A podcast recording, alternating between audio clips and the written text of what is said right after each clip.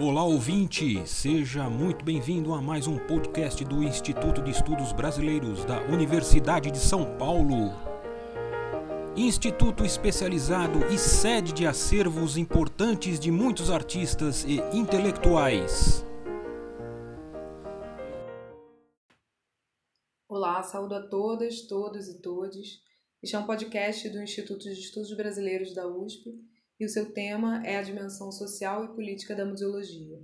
Eu sou Inês Gouveia, doutora em Museologia e Patrimônio, professora do IEB e tenho atuado na elaboração e na execução de ações de museologia social. Para começar, o que eu estou chamando de dimensão política e social da museologia? Bom, sinteticamente, estou me referindo aos contextos em que os museus foram objeto de crítica e foram analisados enquanto instituições dedicadas à memória das elites. Ao longo do tempo, de acordo com o local e o contexto em que isso ocorreu, a museologia e os museus foram sendo adjetivados, como tem ocorrido também em outras áreas, outros campos de conhecimento. Fica fácil a gente entender isso se pensarmos que existe, por exemplo, a história social, a psicologia social, a arquivística social, a arqueologia social, a antropologia social, e assim também existe a museologia social.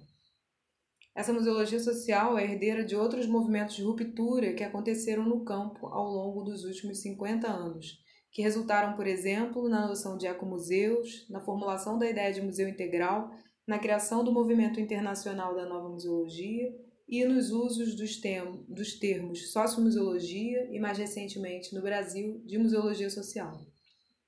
É comum que se confundam esses termos ou que sejam utilizados como sinônimos e isso não é exatamente um problema, porque de fato existem semelhanças entre as ações e as práticas que os grupos que se identificam como ecomuseus, museus sociais, museus comunitários desenvolvem. Quando estudamos esses assuntos, vemos que as principais diferenças estão mesmo no contexto em que esses nomes, essas noções foram criadas, ainda que suas práticas se identifiquem.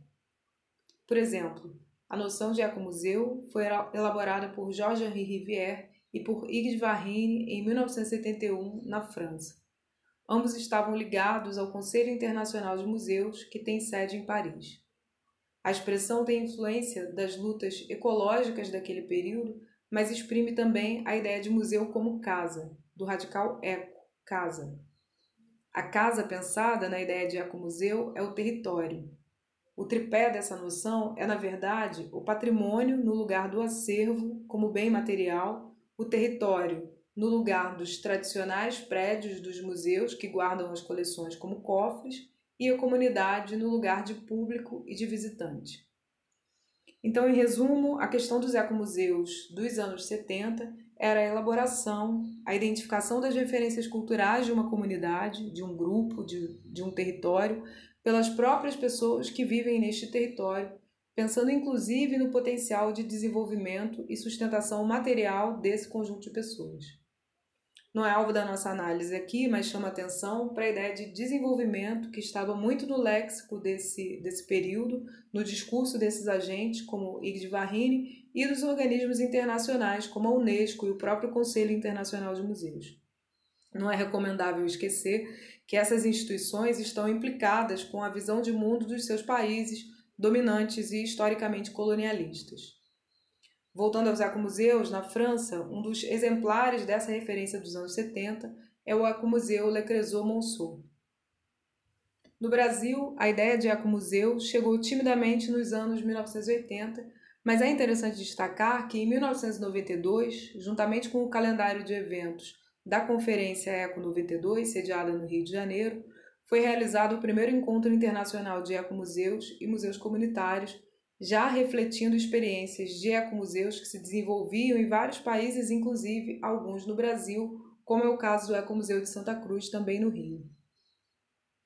Também é interessante observar o papel que Ig de Varrine teve na disseminação da noção de ecomuseu, com sua posição de intelectual europeu o que também deve ser visto em perspectiva por sua possibilidade de viajar para outros países, de ser ouvido na interlocução com instituições ligadas à cultura, ao patrimônio e à museologia. Isso trouxe como consequência um espalhamento da ideia de ecomuseu e sua abordagem a respeito do patrimônio.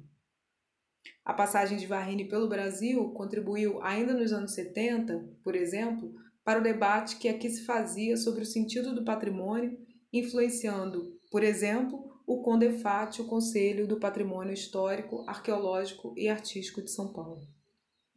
Sua ação direta de visitação, reuniões, escutas e aulas com as lideranças nos territórios influ influenciou diretamente a criação de vários ecomuseus. Então, não se trata de um intelectual dialogando apenas com acadêmicos e outros profissionais, mas operando também de um modo prático, em contato com as pessoas, refletindo e publicando sobre essas experiências, inclusive em várias línguas. Em 1972, foi realizado um evento em Santiago, no Chile, que debateu a ideia de museu integral e que chamou atenção para a necessidade de que as instituições museais se pensassem mais na relação com os desafios, as dificuldades, as questões próprias dos locais em que estavam inseridas. A ideia central do museu integral é, portanto, estimular que o museu se integre ao contexto sociocultural em que ele está inserido e que não seja alheio e distanciado dos problemas, problemas locais e, mais do que isso, até que se engaje para promover soluções para os desafios do seu tempo. É importante lembrar que nos anos 1970, vários países da América Latina, assim como o Brasil, viviam em regimes ditatoriais implantados a custas de sistemas de grande violência física e simbólica. A Mesa de Santiago, como ficou conhecida, aconteceu ainda durante o governo de Salvador Allende antes do golpe de Pinochet. Então, o tema do encontro, o local e o tom dos debates estiveram marcados por esse clima de luta política na América Latina. Essa luta macro, mas também as diversas lutas dos movimentos sociais em cada um dos países. Ou seja, né, a luta dos povos originários, dos negros, das mulheres, LGBT e por aí vai. Outra particularidade da mesa de Santiago é que um dos debatedores convidados foi Paulo Freire, que já estava em exílio e que, mesmo assim, foi impedido de participar por influência do governo brasileiro. A mesa de Santiago legou um documento síntese chamado Carta de Santiago, que segue sendo um dos destaques, uma inflexão no presente, no, no pensamento museológico e isso deve ser arejado em 2022, quando celebrarmos o 50 aniversário do evento. Bom, em 1984, durante o primeiro ateliê internacional Ecomuseus Nova Museologia em Quebec, no Canadá, foi criado o um movimento internacional para a nova museologia, o chamado MINON, o termo nova museologia buscava marcar a ruptura com as práticas de preservação tra tradicionalmente instituídas nos museus, centradas nos seus acervos e majoritariamente voltadas às coleções das elites. O Minon também foi criado como uma crítica ao Conselho Internacional de Museus, que reclamava e é, uma crítica ao Conselho Internacional de Museus, reclamando então que a dimensão política e social estava sempre em segundo plano nas atividades dos comitês, eventos e publicações do ICO. O Movimento Internacional da Nova Museologia segue ativo e em 2013 e em 2016 as conferências aconteceram no Brasil. Destaco a conferência de 2016, que aconteceu em Nazaré, uma comunidade ribeirinha de Rondônia, à beira do Rio Madeira juntamente com o debate sobre as estratégias para a criação de um museu conectado com esse território físico e simbólico, durante essa conferência também foi tema a defesa da diversidade dos povos tradicionais, a importância da luta das mulheres e LGBTs, a necessidade de se resguardar suas memórias e expressões culturais. Tudo isso está expresso na Missiva de Nazaré, um documento síntese que resultou deste encontro.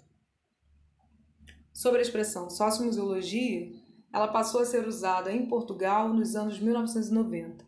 Também está relacionada ao Minon em função da confluência de seus agentes, entre os quais destaco Mário Moutinho e Judite Primo, e outros sujeitos que estão ligados direta e indiretamente à Universidade Lusófona de Tecnologias e Humanidades, onde existe curso de mestrado e doutorado em museologia, com foco em sociomuseologia e com a participação de várias professoras e professores brasileiros.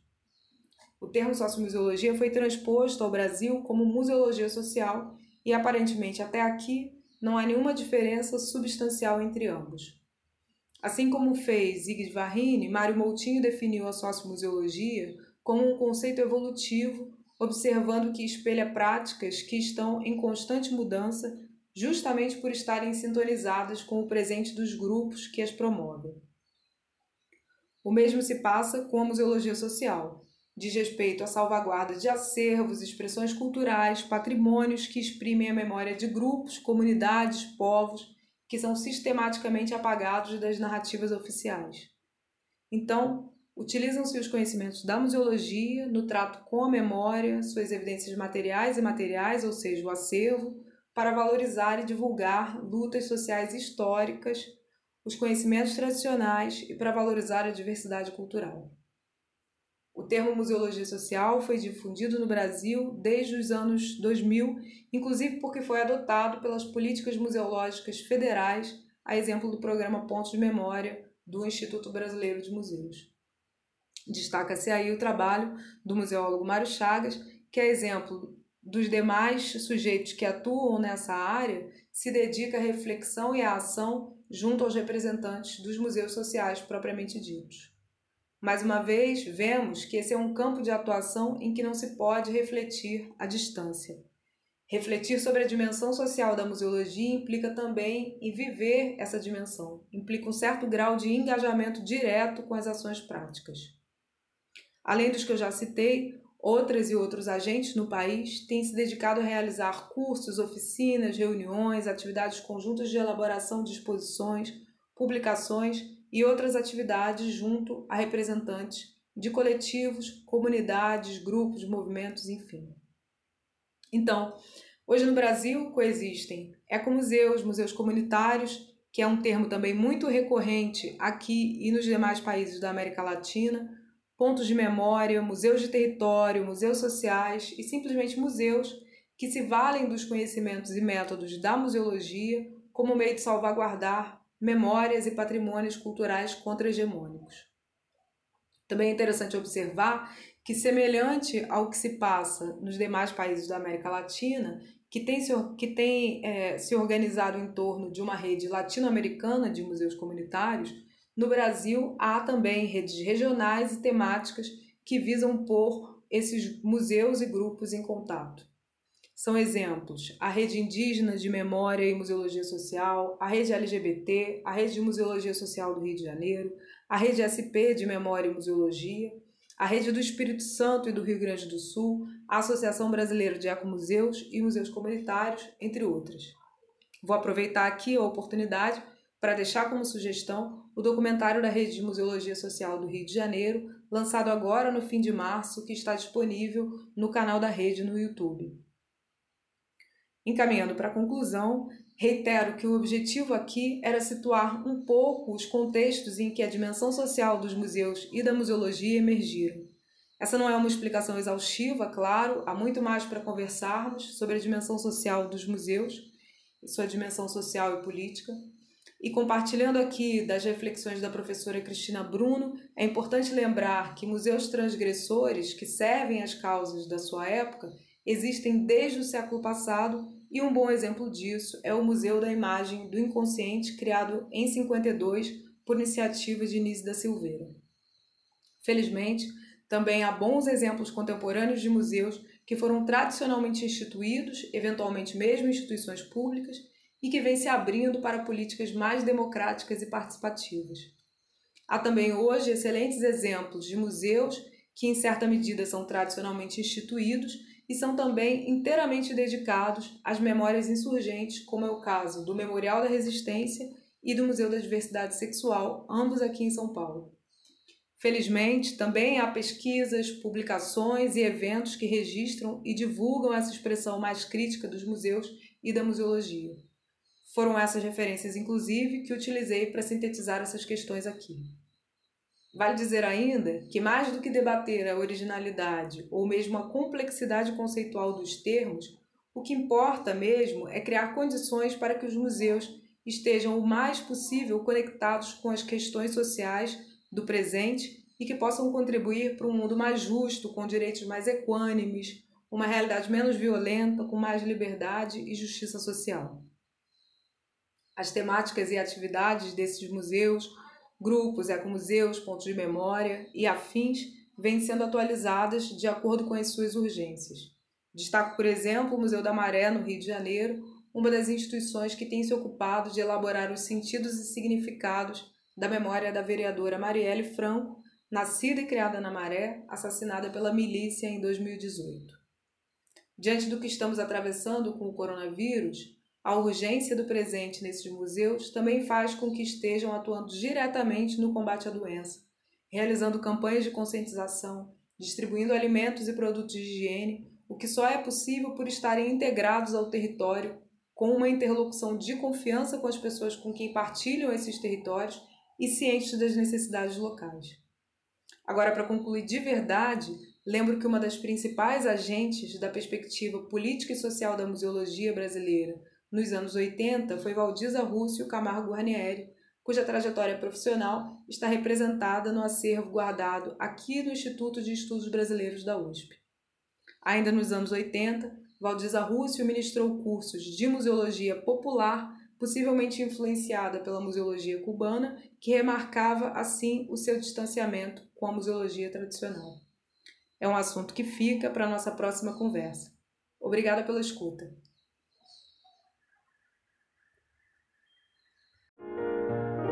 Este podcast do Instituto de Estudos Brasileiros chega ao final. Esperamos que tenham gostado e em breve retornaremos com um novo assunto para você.